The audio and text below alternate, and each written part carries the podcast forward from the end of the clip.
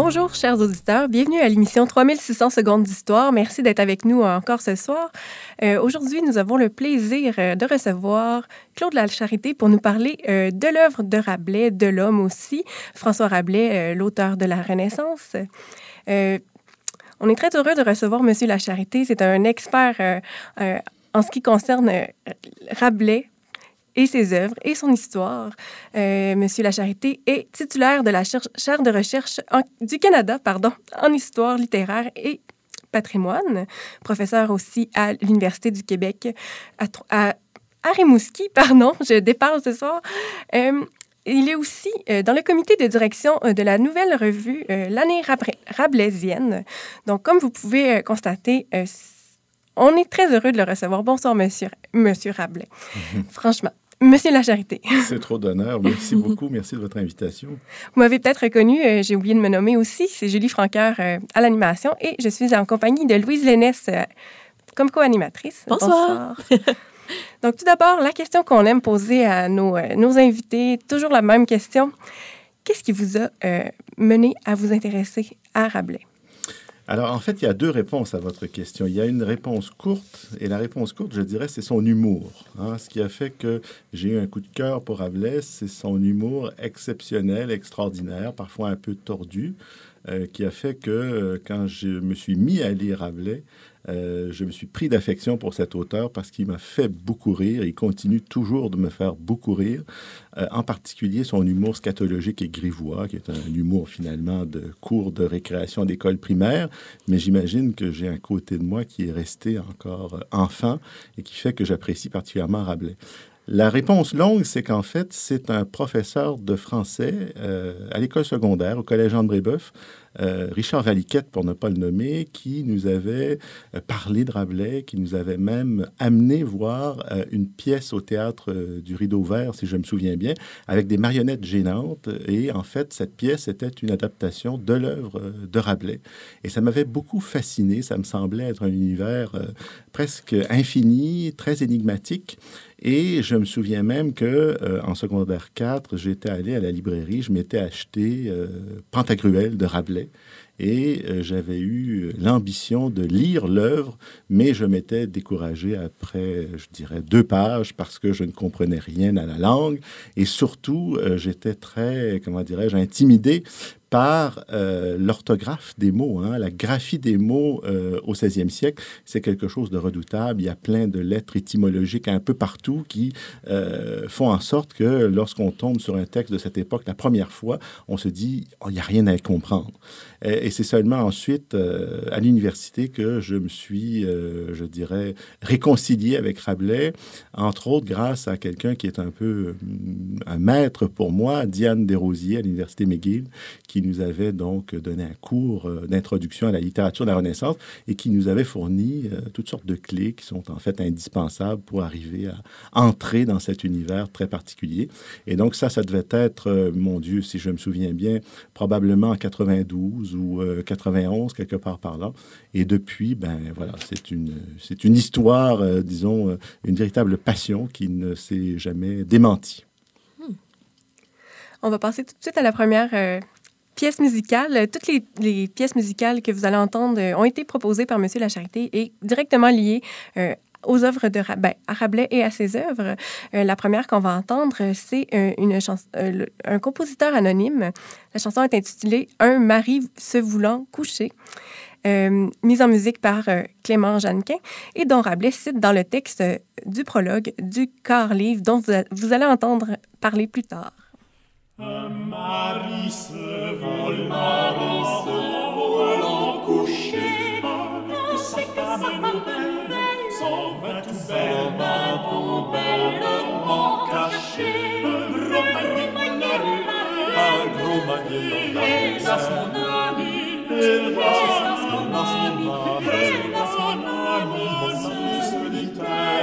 Quel maillez-vous, puis-je empoigner, c'est pour mieux cogner, mieux cogner. J'ai, dit-elle, un peu vécu, Eppure quali miei occhi Con grosso rosario Sempre sempre Il pagne, pagne, pagne, pagne Pagne, pagne, pagne Pagne, pagne, pagne Pagne, pagne, pagne Con grosso rosario Sempre sempre Il pagne, pagne, pagne Pagne, pagne, pagne Pagne, pagne, pagne Pagne, pagne, pagne Pagne, pagne, pagne êtes de retour à l'émission 3600 secondes d'histoire. Euh, on est à, on, nous sommes en compagnie de euh, Claude Lacharité pour nous parler de euh, François Rabelais et de ses œuvres. Euh, on allait commencer notre premier bloc de questions qui concerne l'auteur en particulier. D'abord, pour étudier un auteur comme Rabelais, quelle source est-ce qu'on peut mettre à profit? Alors, c'est une bonne question, en fait. hein. On aimerait qu'il y ait beaucoup de sources, mais euh, la vérité, c'est que comme le 16e siècle est une période très ancienne, comme l'histoire de France a été très mouvementée, il reste très peu d'archives sur Rabelais. hein. Beaucoup euh, d'épisodes de sa vie nous sont partiellement ou totalement inconnus parce qu'on n'a pas d'archives. En revanche, là où on a une chance unique, c'est que euh, le 16e siècle, c'est une période d'effervescence dans la diffusion des connaissances par l'écrit. hein. On est euh, peu de temps après l'invention de l'imprimerie. Les humanistes, les écrivains, les intellectuels aiment beaucoup les livres. Il se publie énormément de livres à l'époque. Et maintenant qu'on vit euh, à l'ère du numérique, on a la chance d'avoir accès à presque tous les livres qui se sont imprimés au 16e siècle au format numérique qu'on peut télécharger et qu'on peut consulter sur notre ordinateur, de sorte que, au fond, on est capable pratiquement d'avoir la bibliothèque de Rabelais euh, sur son ordinateur portable et de lire les mêmes livres, les mêmes auteurs, d'avoir les mêmes références que Rabelais. Et ça, c'est une chance unique. Quand j'ai fait mes études doctorales, c'est ce qu'on nous enseignait en théorie. Mais à l'époque, on était encore bien loin des grandes campagnes de numérisation actuelles. Et en fait, c'était impossible. hein. On ne pouvait pas simplement aller dans les bibliothèques pour demander de consulter tous les livres du 16e siècle. Euh, à l'époque, surtout, les bibliothèques étaient, euh, en France, entre autres, où j'ai fait mes études, gardées par des véritables cerbères. Les conservateurs ne voulaient pas qu'on lise leurs livres. hein. Euh, mais maintenant, voilà, hein, ce qui était en quelque sorte l'idéal qu'on m'avait enseigné lors de mes études doctorales, c'est une pratique qui est possible grâce aux numérisations de livres. Mhm. Et euh, est-ce qu'on sait euh, beaucoup de choses sur l'enfance de François Rabelais, vu que vous disiez qu'il y a peu d'archives qui ont été euh, conservées là, au, du, 19 du, du 16e siècle? Pardon? En fait, non, on sait pratiquement rien. En fait, les premières, euh, je dirais, mentions de Rabelais dans les archives, ça concerne euh, sa vie adulte, lorsqu'il est jeune adulte et qu'il est moine franciscain. Alors, on ignore, par exemple, euh, l'année de sa naissance. hein. Il y a, euh, parmi les spécialistes de Rabelais, euh, de grands débats sur la question. Certains pensent qu'il serait né en 1483, d'autres pensent que ce serait en 1493, d'autres avancent encore d'autres dates au début du 16e siècle. Et donc, c'est vous dire que même sur quelque chose d'aussi important que l'année de naissance, on n'a aucune certitude à propos de Rabelais. Ce que l'on a comme mention, c'est dans les années 20, lorsqu'il est donc moine franciscain et qu'il est très malheureux parce qu'il n'aime pas du tout la vie monastique, d'ailleurs. hein. Dans son œuvre, par la suite, il ne va, euh, il n'aura de cesse de dénoncer les moines euh, et cet univers qu'il juge euh, un peu contre nature.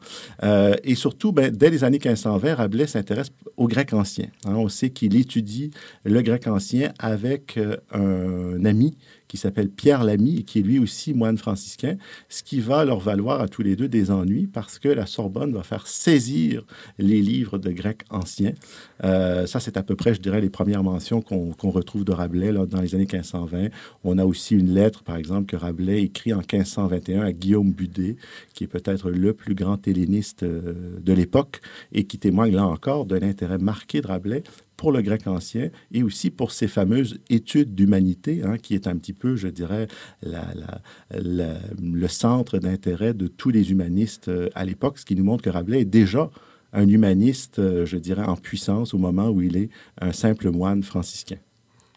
Comment est-ce qu'on fait le lien entre les, les deux? euh, comment est-ce qu'on un moine peut être à la fois moine et un, un érudit, un humaniste? C'est une bonne question. Justement, je pense que c'est difficile à concilier à l'époque, hein, parce qu'en réalité, par exemple, euh, l'Église voit d'un très mauvais œil le renouveau des études euh, du grec ancien, parce que le grec ancien, comme vous le savez, ben, c'est la langue dans laquelle le Nouveau Testament a été écrit. Donc, quand on maîtrise le grec ancien, on peut lire directement le Nouveau Testament sans avoir besoin de s'appuyer sur les enseignements de l'Église, euh, sans avoir à tenir compte nécessairement des traditions d'interprétation de l'Église.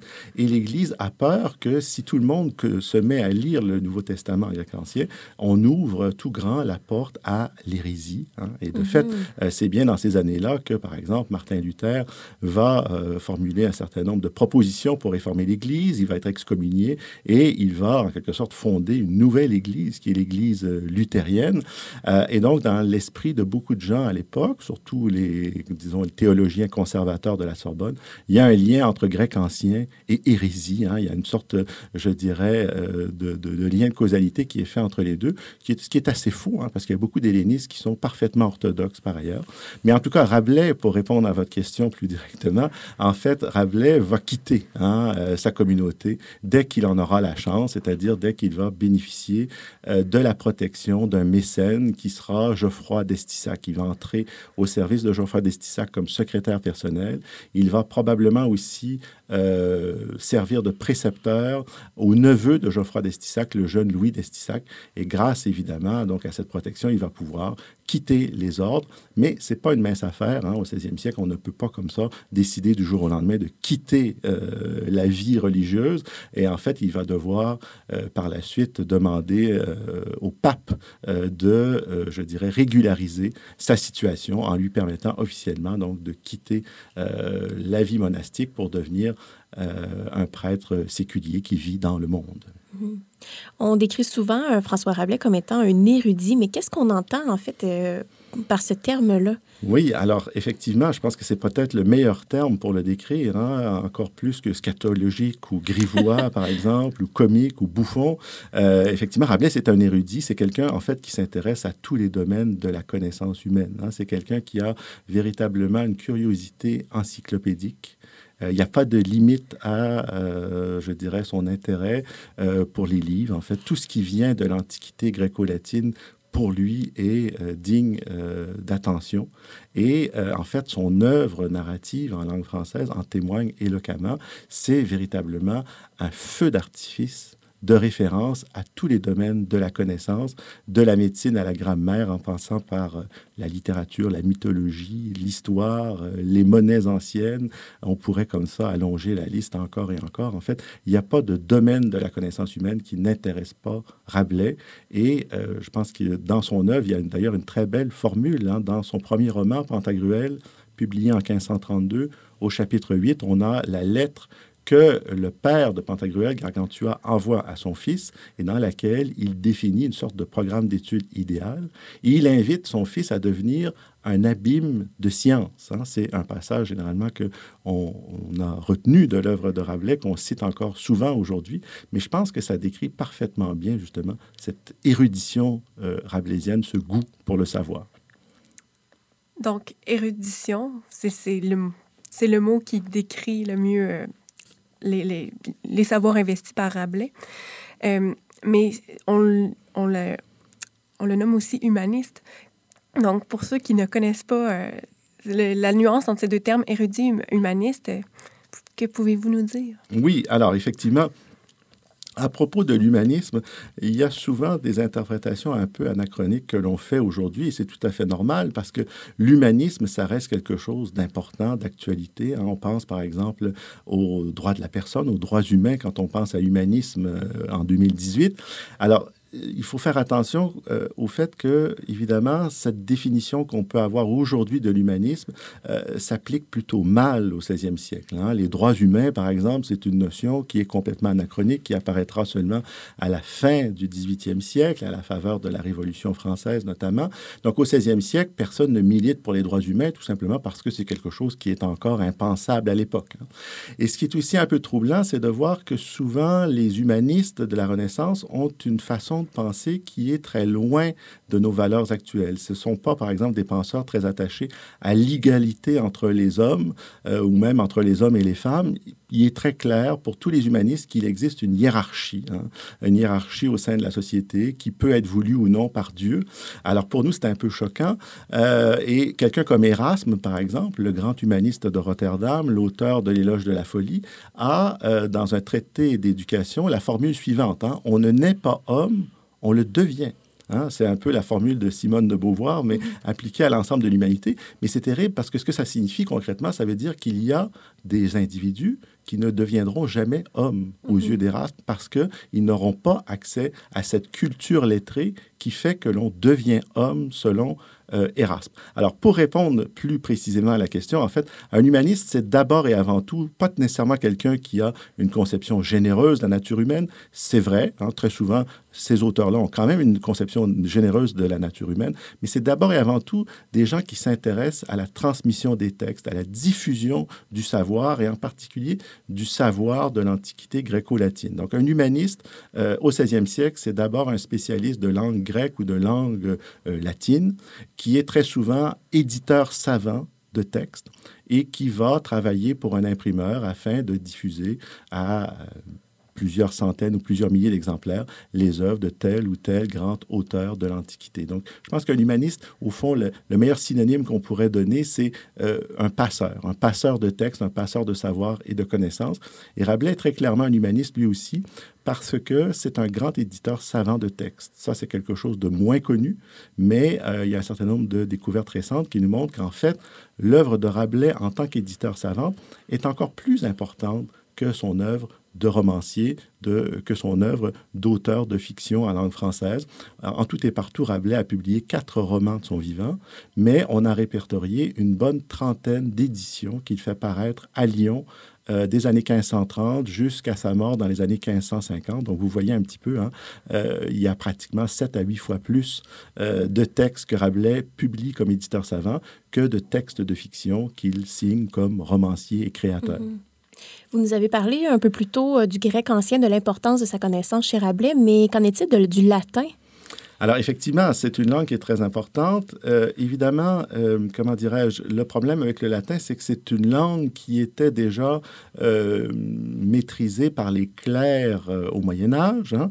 et évidemment, les humanistes essaient ostensiblement de rompre avec le Moyen Âge. Hein. Ils prétendent appartenir à une période nouvelle, une période de renaissance, justement, et une renaissance qui redécouvre avec ferveur l'Antiquité gréco-latine. Donc, en fait, euh, le latin reste la langue savante par excellence. Quand on peut aussi maîtriser le grec ancien, c'est encore mieux. C'est en quelque sorte euh, le titre de noblesse de n'importe quel humaniste. Et puis, euh, la maîtrise du latin qu'ont les humanistes, elle est, je dirais, très marquée par l'influence de Cicéron. On veut écrire et parler un latin aussi pur que possible, aussi conforme que possible au latin classique qui s'écrivait, se parlait aussi siècle d'or, hein, c'est-à-dire à l'époque, en gros, de l'empereur Auguste, hein, au moment où, euh, je dirais, Virgile écrit euh, son œuvre poétique, ou un peu avant, à la fin de la République, au moment où euh, Cicéron, donc, prononce, évidemment, ses discours mémorables, ses plaidoiries, etc. Donc, il y a une sorte de coquetterie stylistique chez les humanistes qui vont essayer de se distinguer des clercs médiévaux en utilisant une langue qui soit aussi correcte que possible et aussi proche d'un certain idéal qui est le latin classique du premier siècle avant ou du premier siècle après Jésus-Christ. Et pour les humanistes, euh, les théologiens, les clercs du Moyen Âge sont des barbares parce qu'ils maîtrisent mal le latin, parce qu'ils n'hésitent pas à créer de nouveaux mots et surtout parce qu'ils ont tendance à calquer la syntaxe du latin sur la syntaxe de leur propre langue maternelle. Hein. Mm. Et donc, ça, ça, donne lieu à une sorte de latin un peu macaronique, comme on dit. Euh, c'est un peu comme si on parlait français en s'amusant simplement à mettre des terminaisons latines à la fin de chaque mot Hein, c'est à peu près l'idée que les humanistes se font du latin médiéval. Et donc, par rapport à ce latin médiéval, ils essaient de restaurer la pureté du latin classique. Mais pour revenir à la diffusion, en fait, la diffusion se fait en latin ou est-ce qu'on commence à voir les, les langues vernaculaires euh, apparaître au niveau euh, de la diffusion du savoir à cette époque? C'est une excellente question. En réalité, le latin va rester la langue de la culture officielle, de l'enseignement de l'université, de la célébration du culte jusque très tard. Hein. Dans l'Église catholique, comme vous le savez, avant Vatican II, la messe se célèbre uniquement en latin. Dans l'enseignement universitaire en France, en fait, le latin va être utilisé jusqu'au 19e siècle. Mais ce qui est nouveau à la C'est qu'on se met à écrire aussi en langue vernaculaire, en français. Et c'est le fait, euh, je dirais, de, euh, d'une volonté du pouvoir politique, d'une part. François Ier, en 1539, adopte l'ordonnance de Villers-Cotterêts qui va faire du français la langue officielle du royaume dans l'administration de la justice. Et ça, c'est une nouveauté. C'est un peu, si on veut faire un parallèle, euh, l'équivalent de la loi 101, hein, mais dans le royaume de France et au 16e siècle. Donc, cette loi-là va avoir une très grande influence. Ça va contribuer à donner, je dirais, un statut officiel aux Français. Et parallèlement, on a des écrivains comme par exemple Joachim du Bellay, qui en 1549 va publier un traité qui est une sorte de manifeste, qui est un programme. Ça s'appelle La défense et illustration de la langue française. Et euh, cette défense et illustration cherche à faire la promotion du français comme langue littéraire à part entière. Hein. Et euh, évidemment, il va y avoir de plus en plus d'auteurs à l'époque qui vont se mettre à utiliser le français. en parallèle ou non avec le néo-latin, donc le, le latin on dit néo-latin simplement pour euh, distinguer ce latin-là du latin de l'Antiquité, qui était la langue maternelle des écrivains romains. Euh, et donc, euh, par exemple, Dubélé, il a beau être l'auteur de la Défense illustration, il a quand même publié presque la moitié de son œuvre poétique en néo-latin. Donc, on voit bien que c'est un écrivain ambitieux, un écrivain un peu opportuniste aussi, qui se dit, ben, je ne vais pas mettre tous les œufs dans le même panier. Hein. on ne sait pas ce qui va arriver. Peut-être que le français ne s'imposera jamais, donc aussi bien avoir aussi un peu euh, une partie de l'œuvre en néo-latin. Mais toujours est-il qu'effectivement, euh, on voit euh, dans la production imprimée une inversion, hein. c'est-à-dire qu'au début du siècle, on a une très nette majorité de livres qui sont imprimés en latin. Et à la fin du siècle, on voit qu'il y a désormais une majorité de livres qui sont imprimés en français en France et mm-hmm. dans les différentes langues vernaculaires un peu partout en Europe. Et l'intérêt pour le grec ancien, euh, je reviens à cette langue-là, mais est-ce que c'est simplement pour euh, avoir accès au Nouveau Testament, comme vous disiez tout à l'heure, ou il y a d'autres raisons en arrière de, cette, euh, de cet intérêt-là? Il y a d'autres raisons. C'est sûr qu'évidemment, le fait d'avoir accès au Nouveau Testament de plein pied, c'est très intéressant, mm-hmm. mais c'est surtout que c'est la grande langue de culture de l'Antiquité, en réalité, le grec ancien. Hein. Même la culture romaine est en réalité une culture bilingue, un peu hybride. À peu près tous les membres de l'élite romaine parlaient parfaitement grec ancien ça faisait même chic de parler grec ancien chez soi à table avec des amis. Cicéron, par exemple, hein, qui est, je dirais, le modèle par excellence d'éloquence latine, ben, il faut imaginer que lorsqu'il était avec des gens cultivés, il utilisait le grec ancien. Alors, ça, c'est la, réalité, si vous voulez, qui donne un prestige considérable à cette langue, mais surtout, ça permet d'avoir accès à toute une série de textes de l'Antiquité qui étaient ignorés en totalité ou en partie au cours du Moyen Âge. Et encore une fois, les humanistes cherchent à se distinguer des médiévaux et euh, à renouer avec l'Antiquité gréco-latine. Et en fait, si on n'a pas le grec ancien, il y a, euh, je dirais, plus de la moitié, en quelque sorte, de l'héritage gréco-latin qui nous manque. Mm-hmm. Puis est-ce que, est que sur d'autres aspects, la littérature va venir... Euh, effectuer une rupture avec euh, la littérature du Moyen Âge? Oui, tout à fait. C'est là aussi un point très important. C'est pas juste une question de langue. Hein. Euh, donc, les langues vernaculaires sont de plus en plus employées à la Renaissance et au 16e siècle, mais il y a aussi une redécouverte de l'héritage euh, gréco-latin qui va avoir un impact sur les genres poétiques, les formes que l'on va utiliser dans la littérature. Hein. Par exemple, euh, Ronsard, le grand poète de la Pléiade, va se mettre à écrire des odes. Or, il n'y a jamais aucun poète euh, pendant tout le Moyen Âge qui n'a composé d'odes parce que c'est un genre de l'Antiquité. Et Ronsard redécouvre avec ferveur les odes de Pindare et il se dit, ben moi, je vais être le Pindare français. Je vais me mettre à pratiquer le même type de poésie. La seule différence, c'est que ce sera écrit en français. Et ça, c'est vrai pour à peu près tous les aspects. Hein. J'ai parlé de la poésie, mais on pourrait euh, faire les mêmes remarques à propos de la littérature narrative et à peu près tous les genres euh, qui sont représentés dans euh, la littérature à la Renaissance. Et en ce qui concerne Rabelais, est-ce que lui aussi va s'inscrire euh, en rupture ou en continuité avec le Moyen Âge euh, en ce qui a trait à sa littérature euh, propre à lui? C'est une excellente question. En fait, Rabelais est très clairement en rupture, mais je dirais, il joue sur les apparences. Hein. En fait, le genre romanesque qu'il pratique, semble continuer, au moins à première vue, euh, le genre du roman de chevalerie tel qu'il se pratiquait euh, au Moyen Âge. Donc, il réemploie les codes, il utilise le même genre d'épisodes qu'on pouvait trouver dans le roman de chevalerie, sauf qu'il détourne complètement le genre du roman de chevalerie pour en faire un roman où finalement ce qui est le plus important, c'est pas les prouesses chevaleresques ou guerrières des héros, c'est le savoir, c'est la connaissance. Hein. Et c'est très net, en particulier à partir de sa troisième œuvre, le tiers livre, où il s'agit plus d'aller faire la guerre, où il s'agit plutôt d'aller consulter toutes les autorités du temps pour savoir s'il est possible de connaître l'avenir et en particulier euh, pour savoir si Panurge doit ou non se marier, parce que c'est la grande question en quelque sorte qui sert de fil conducteur à ce troisième roman qu'il fait paraître en 1546. Hein. Et on voit une évolution nette entre Pantagruel et euh, le tiers-livre, entre 1532 et 1546. Euh, Rabelais, à partir de 1546, n'éprouve plus du tout le besoin de donner même l'illusion d'écrire des romans de chevalerie. Il invente euh, une nouvelle littérature narrative, encore une fois, là, inspirée par des modèles de l'Antiquité. C'est vraiment très intéressant, euh, mais on doit passer à la pause musicale.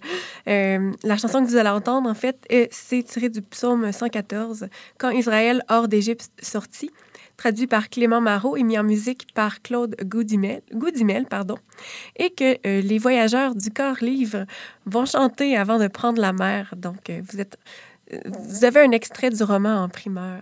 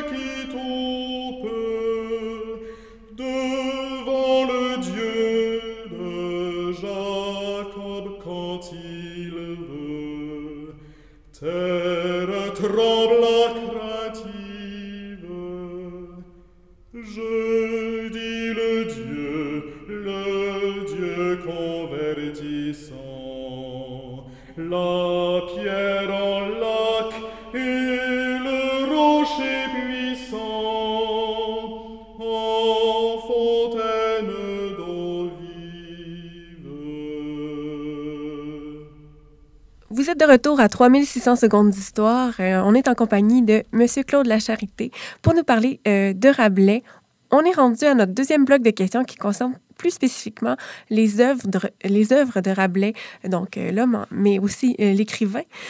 D'abord, pour, pour bien commencer, quelles sont les œuvres les plus connues et les moins connues de Rabelais? Alors, c'est une excellente question, effectivement. On a tendance à beaucoup euh, insister sur les deux premiers romans, qui sont certainement aujourd'hui les mieux connus. Euh, Pantagruel, qu'il fait paraître en 1532, Gargantua, qu'il fait paraître probablement au début 1535. Euh, et les œuvres les moins connues, c'est peut-être les deux romans suivants, mais qui sont en même temps peut-être les œuvres les plus originales, les plus audacieuses, les plus intéressantes. C'est sûr que ce sont des œuvres qui sont difficiles d'accès parce que l'érudition de Rabelais y est extrêmement touffu, encore plus touffu que dans euh, Pantagruel ou dans Gargantua. Donc, il s'agit du tiers-livre qu'il fait paraître en 1546, comme euh, j'en parlais juste avant la pause. Et puis, finalement, son dernier roman, le quart-livre. Hein. Alors, tiers-livre, quart-livre, il ne faut pas se laisser impressionner par les mots. Ce sont simplement des adjectifs ordinaux anciens de l'ancien français comme Rabelais aime beaucoup les archaïsmes, il euh, tient à maintenir ces euh, adjectifs ordinaux euh, dans le titre de ses œuvres, même si en réalité, déjà au XVIe siècle, on pouvait dire troisième ou quatrième livre. Donc, tiers livre, ça ne signifie rien d'autre que troisième livre et quart livre quatrième livre, qu'il fait paraître en 1552, donc juste un an avant de mourir. Vraisemblablement, Rabelais est mort en 1553, d'après une épitaphe euh, qui a été donc euh, recopiée au XVIIe siècle. Rabelais a été inhumé euh, dans un cimetière parisien, au cimetière Saint-Paul, et il y a quelqu'un au XVIIe siècle qui a pris la peine de transcrire son épitaphe. Et dans cette épitaphe, on précise que Rabelais est mort en 1553 à l'âge de 70 ans, ce qui nous permet hein, d'avancer l'idée qu'il serait né en 1483. Mm-hmm. Mais comme je l'ai dit tout à l'heure, hein, c'est euh, une hypothèse qui ne fait pas du tout l'unanimité. Ce qui est aussi intéressant, et là, ça, je parle uniquement de l'œuvre narrative hein, quand je parle des quatre romans, mais c'est que c'est un humaniste au sens plein et entier du terme. Donc, il a aussi beaucoup publié euh, de textes comme éditeur savant. Donc, il publie les textes d'autrui mais euh, en y apportant en quelque sorte sa marque personnelle, en imposant son système graphique, sa ponctuation, en, euh, disons, par exemple, en proposant des index euh, dans des œuvres où il n'y en a pas forcément avant, etc. Et surtout, Rabelais, c'est également donc quelqu'un qui est, je dirais, probablement très actif dans les ateliers d'imprimerie. Donc, il y a beaucoup de livres qui s'impriment à Lyon dans les années 1530, chez Sébastien Griff et chez François Juste, qui sont probablement des textes édités par Rabelais, même si on n'a aucune mention de son nom nulle part. Hein. Euh, les spécialistes de Rabelais récemment se sont penchés sur un certain nombre de textes dans lesquels on trouve certaines graphies tout à fait étonnantes qui sont propres à Rabelais et qui nous donnent à penser que Rabelais n'est peut-être pas étranger à l'apparition de ces textes. Donc, au fond, les romans qui sont absolument passionnants et qu'il faut lire, ça constitue sans doute la partie émergée de l'iceberg. Hein. Mm-hmm. Et quand on regarde sous l'eau, il y a un immense euh, iceberg qui est constitué du travail philologique, du travail d'humaniste, du travail d'éditeur savant de Rabelais. Et en tant qu'écrivain, comment ces œuvres ont été reçues à l'époque?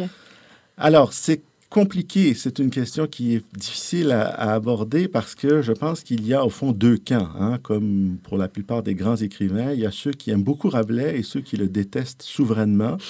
Euh, ceux qui aiment beaucoup Rabelais l'aiment à la folie. Hein. On sait par exemple que le roi François Ier aimait beaucoup se faire lire les œuvres de Rabelais.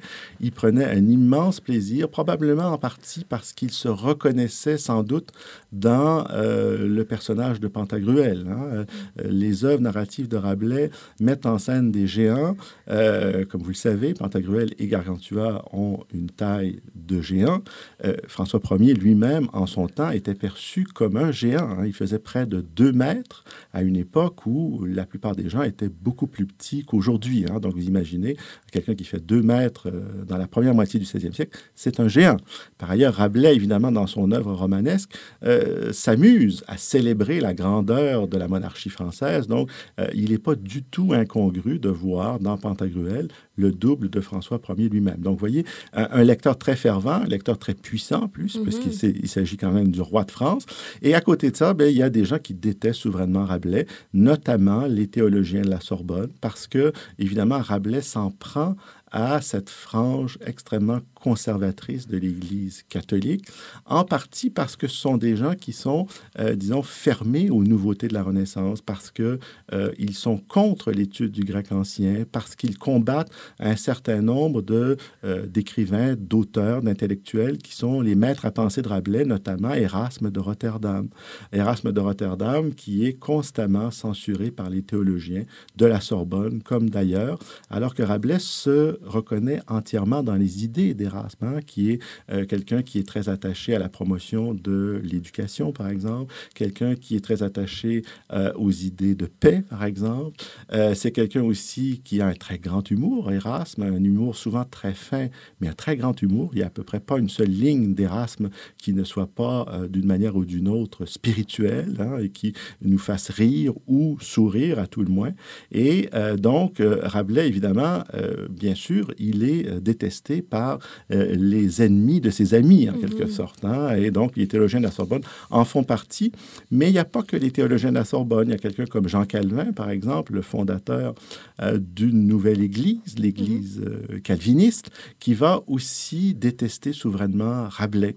En fait, on peut dire qu'à peu près euh, tous ceux qui détestent Rabelais ont euh, en commun le fait de ne pas savoir rire. Hein. Et Rabelais introduit un mot dans la langue française qu'il emprunte au grec ancien, qui est le terme agélaste.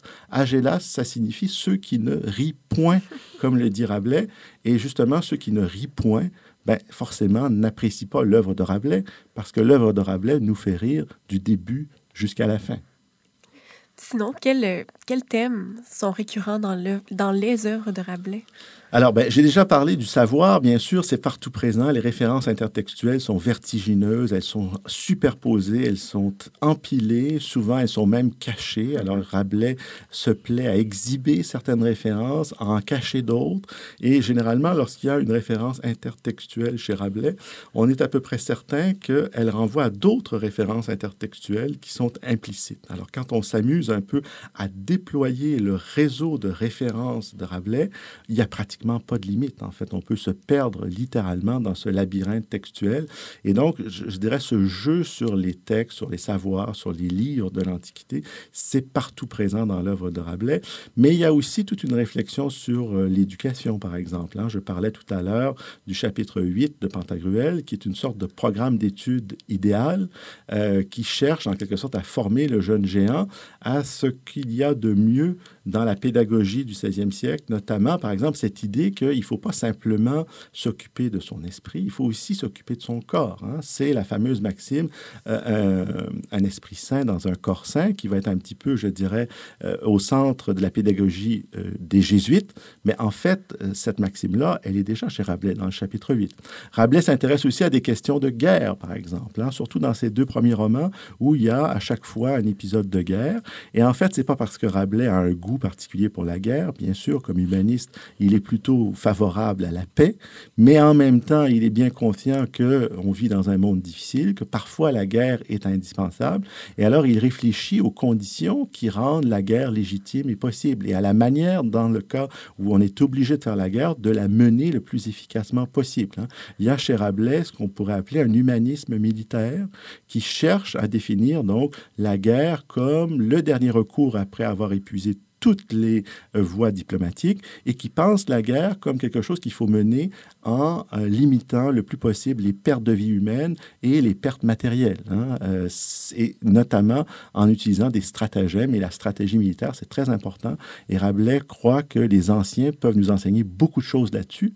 Et d'ailleurs, hein, il n'est pas le seul, puisqu'à la même époque, on réédite très souvent les traités militaires des anciens, et ça vient en quelque sorte euh, renouveler la manière de faire la guerre. Hein. Entre le Moyen Âge et la Renaissance, il y a beaucoup de choses qui changent, notamment l'apparition de l'artillerie.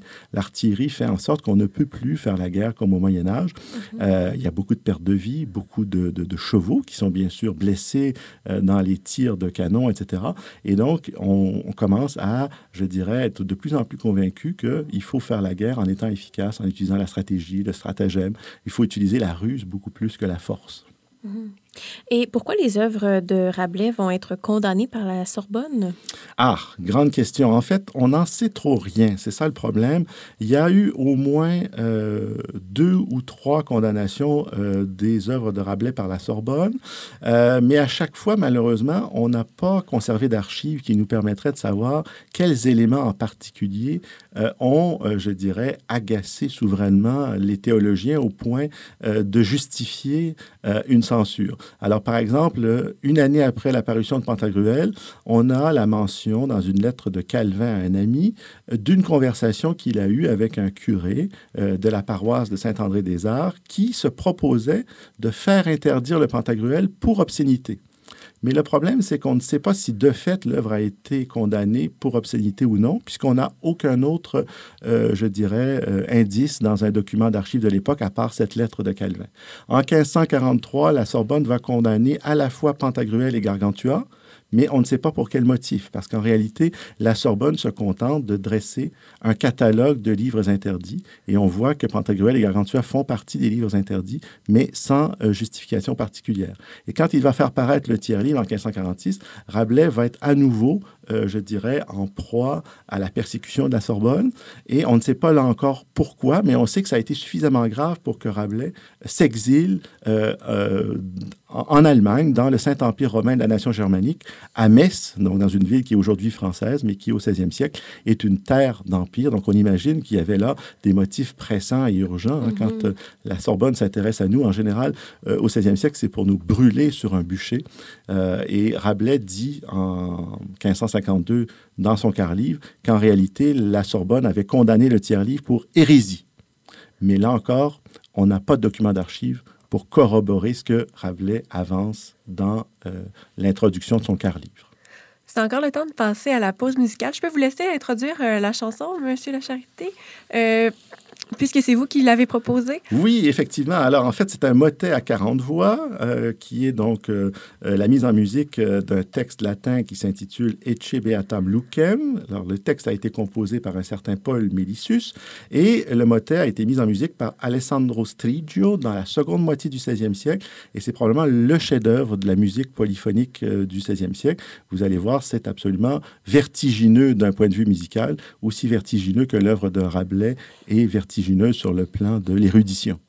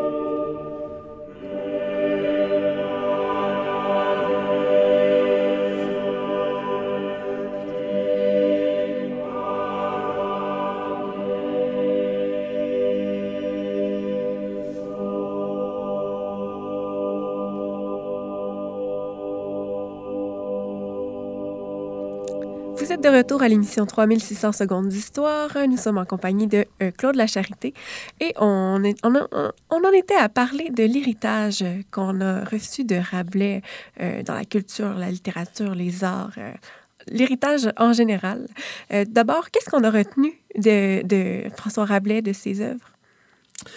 Alors en fait, là encore, dans l'histoire de la réception de Rabelais, il y a deux positions très tranchées. hein. Il y a ceux qui adorent Rabelais, ceux qui le détestent. Alors vous voyez qu'il n'y a rien qui change. hein. De son vivant comme après sa mort, il y a véritablement deux clans euh, pour ce qui est de la réception de Rabelais.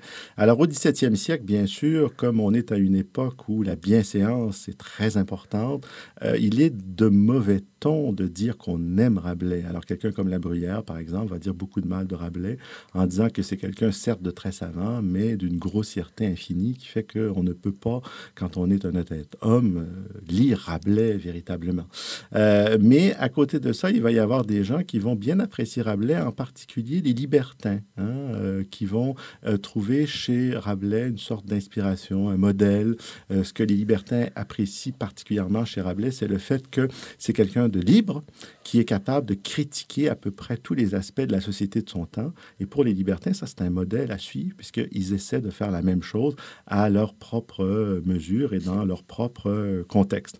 Mais plus, je dirais, si on, se rapproche de, de nous, là, de la culture québécoise et, et même du Canada de manière générale, on peut dire que Rabelais a laissé une empreinte assez profonde au point de passer presque comme une sorte de modèle euh, pour expliquer la bizarrerie de notre langue française. hein. Euh, Quelqu'un comme Anthony de Maillet, qui a fait sa thèse ici même à l'Université Laval, euh, sous la direction de Luc Lacourcière, a essayé de montrer qu'il y avait une parenté entre la langue de Rabelais et le français acadien. Et ce qui nous apparaît bizarrerie dans le français acadien s'explique en réalité simplement par l'histoire de la langue. Euh, Quelqu'un comme André Bello, qui a été professeur à l'UCAM dans les années 90, a essayé un petit peu d'avancer la même thèse à propos du français québécois. Et même, il allait plus loin, il expliquait que finalement, on trouvait chez Rabelais quelque chose comme une culture populaire qui est euh, très proche de la culture populaire telle qu'elle a pu exister au Québec et telle qu'elle existe peut-être encore aujourd'hui. Je ne sais trop. Euh, dans le cas de Bello, il se montrait un peu sceptique. hein. Il avait l'impression de vivre avec la Révolution tranquille une période de basculement qui allait entraîner à terme la disparition de la culture populaire. Mais bref, il voyait, comme Anthony de Maillet, hein, des parentés évidentes entre Rabelais et la culture et euh, la langue québécoise ou canadienne-française ou acadienne. Mhm. Et euh, comment est-ce que Rabelais a pu influencer l'art littéraire, euh, soit de ses contemporains ou encore même de ses successeurs? Alors, Rabelais va avoir de son vivant de très nombreux imitateurs qui vont être désignés euh, par une expression un petit peu méprisante sous la plume d'un écrivain du 16e siècle, Étienne Pasquier, qui parle des imitateurs de Rabelais comme des singes de Rabelais. hein. Donc, on imagine bien que c'est pas du tout un compliment sous sa plume. Il s'agit en quelque sorte de dénigrer ceux qui essaient de faire du Rabelais, mais qui n'ont peut-être pas le talent ou le génie de Rabelais. Mais c'est vrai qu'il y a une véritable mode hein, qui va se maintenir au moins euh, jusque dans la première moitié du 16e siècle d'imitateurs de Rabelais. Et Rabelais, visiblement, prend goût à ça parce qu'il lit les euh, imitations de son œuvre et il y fait parfois même écho. En réalité, entre Gargantua et le tiers-livre, il va y avoir un texte qui va s'intituler Le disciple de Pantagruel ou les navigations de Panurge. Et Rabelais va, dans sa propre navigation en mer euh, du quart-livre, faire des clins d'œil à ce texte d'un imitateur. Donc ça montre que Rabelais était conscient qu'il était imité, mais qu'en plus, il y trouvait une sorte de source d'inspiration. Il s'engage dans une espèce de jeu d'émulation avec ses propres euh, imitateurs. Quelle a été la portée des œuvres de Rabelais? Est-ce qu'elles ont été traduites? Est-ce qu'elles ont traversé les frontières? Nous, on est francophones, donc on, l'a reçu, mais euh, qu'est-ce qui se passe ailleurs dans le monde? C'est une bonne question. En fait, Rabelais est euh, traduit, mais lentement. De son vivant, euh, peu après sa mort, en réalité, il y a une première traduction dans une langue européenne, c'est en allemand. Et puis ensuite, il faut attendre au début du XVIIe siècle pour que Rabelais soit traduit en anglais. Euh, et en fait, on sent qu'il y a un véritable intérêt pour Rabelais dans les cultures d'Europe du Nord, beaucoup plus que dans les cultures d'Europe du Sud, hein, parce que les premières traductions de Rabelais en italien euh, ou euh, en espagnol, si ma mémoire est exacte, ça remonte seulement au 19e siècle. Donc, il y a un très grand décalage de ce point de vue-là. Mais aujourd'hui, je pense que Rabelais est traduit dans à peu près toutes les langues. Hein. Il y a une traduction en hébreu de, de Rabelais, une traduction en japonais. Donc, on trouve Rabelais dans à peu près toutes les langues. Rabelais, bon, reste une espèce de référence littéraire universelle. Beaucoup de gens vont, en quelque sorte, parler de Rabelais sans nécessairement l'avoir lu. Alors, je ne sais pas si vous avez vu, mais il y a quelques années, donc il y a un écrivain chinois qui a gagné le prix Nobel et on disait de cet écrivain chinois qu'il était le Rabelais chinois. Bon, alors lui-même avait dit n'avoir jamais lu euh, Rabelais, mais bien sûr, d'être, il était très flatté de cette comparaison parce qu'il avait conscience que, bien sûr, c'était une référence prestigieuse. Mais donc, vous voyez, euh, il y a une espèce de, comment je dirais, d'aura autour de Rabelais qui s'est maintenue même presque 500 ans après euh, sa mort. Et ça reste quelque chose comme un synonyme de très grand écrivain. Hein. Mais je pense que c'est beaucoup lié aussi à la langue absolument unique de Rabelais. Et justement, euh, en quoi est-ce qu'elle est unique, cette langue-là? Alors, elle est, elle est unique parce qu'elle est très riche d'abord. D'un point de vue lexical, en fait, il y a un nombre invraisemblable de mots. Hein. On dit qu'en gros, dans l'œuvre de Rabelais, en tout et partout, il doit y avoir à peu près 80 000 mots, hein, 80 000 mots différents utilisés par Rabelais, ce qui est considérable quand on pense que le grand tragédien français Jean Racine, au XVIIe siècle, compose l'ensemble de son œuvre avec à peu près 10 euh, 000 mots seulement. Hein. Donc, vous voyez le rapport là euh, qui est étonnant. En fait, on a affaire à un écrivain qui a un lexique presque dix fois plus étendu que celui de Jean Racine, qui est pourtant un écrivain absolument euh, exceptionnel et sublime. Hein. Mais on est dans des conceptions linguistiques tout à fait différentes. Il y a eu entre-temps le classicisme, il y a eu l'académie, il y a eu une sorte d'élagage du trop grand nombre de mots. Mais Rabelais vit à une époque où le français essaie en quelque sorte de conquérir lettres de noblesse. On fait beaucoup euh, reproche aux Français d'être une langue pauvre, de ne pas avoir suffisamment de termes. Et donc, Rabelais fait partie de cette génération d'écrivains de langue française qui vont injecter massivement dans la langue française des mots nouveaux Hein, et effectivement, Rabelais va emprunter ces mots nouveaux euh, au latin, bien sûr, au grec ancien, mais aussi à l'espagnol, à l'italien, même à l'arabe. Il est absolument fascinant de voir le nombre de mots de la langue française qui euh, apparaissent dans notre langue pour la première fois sous la plume de Rabelais et qui sont devenus souvent des termes relativement courants, comme par exemple le terme d'encyclopédie. Pour la première fois, ça apparaît sous la plume de Rabelais. On peut penser à un terme, par exemple, comme imposteur, hein, euh, une insulte euh, que Rabelais adresse volontiers à l'endroit de ses détracteurs. On peut penser à d'autres termes comme hippiatrie, hein, ce domaine de la médecine vétérinaire qui traite, qui s'intéresse au cheval. Penser à un autre terme comme automate, hein, euh, une machine qui fonctionne elle-même. Rabelais, c'est un mot qu'il introduit en français et qu'il emprunte au grec dans Gargantua au chapitre 24, lorsque le jeune géant s'amuse avec son précepteur à fabriquer des automates, des engins, soit mouvant eux-mêmes, pour utiliser euh, la définition que Rabelais lui-même donne du mot. C'est vraiment très intéressant. Notre émission arrive à la fin. Peut-être une dernière question. Selon vous, quel est le plus grand héritage de Rabelais? Moi, je dirais que c'est en quelque sorte un imaginaire extrêmement puissant, en fait, euh, qui est lié à une richesse linguistique. Hein. Les deux vont de pair, à mon avis. Quand on a un imaginaire foisonnant, fécond, vertigineux comme celui de Rabelais, il faut nécessairement l'exprimer euh, avec une abondance lexicale qui est un feu d'artifice de mots. Et c'est ces deux dimensions-là, moi, je dirais, qui est le principal héritage de Rabelais. Euh, une œuvre inouïe, inédite, incommensurable avec une langue qui est, euh, je dirais, proportionnée euh, au contenu de cette œuvre. Ben, merci beaucoup, M. Euh, Monsieur La Charité. C'était fort intéressant. au plaisir de vous recevoir une autre fois sur un autre sujet. C'est moi qui vous remercie de votre invitation. Merci, Louise. Merci, Julie. Monsieur, merci beaucoup aussi, Monsieur La Charité. Donc, on va passer en musique pour terminer avec le Miserere d'Allegri, euh, composé plus tard en 1638, mais qui euh, est euh, considéré comme le point d'aboutissement de l'héritage musical de la Renaissance. Merci beaucoup et à la semaine prochaine. Bonne semaine.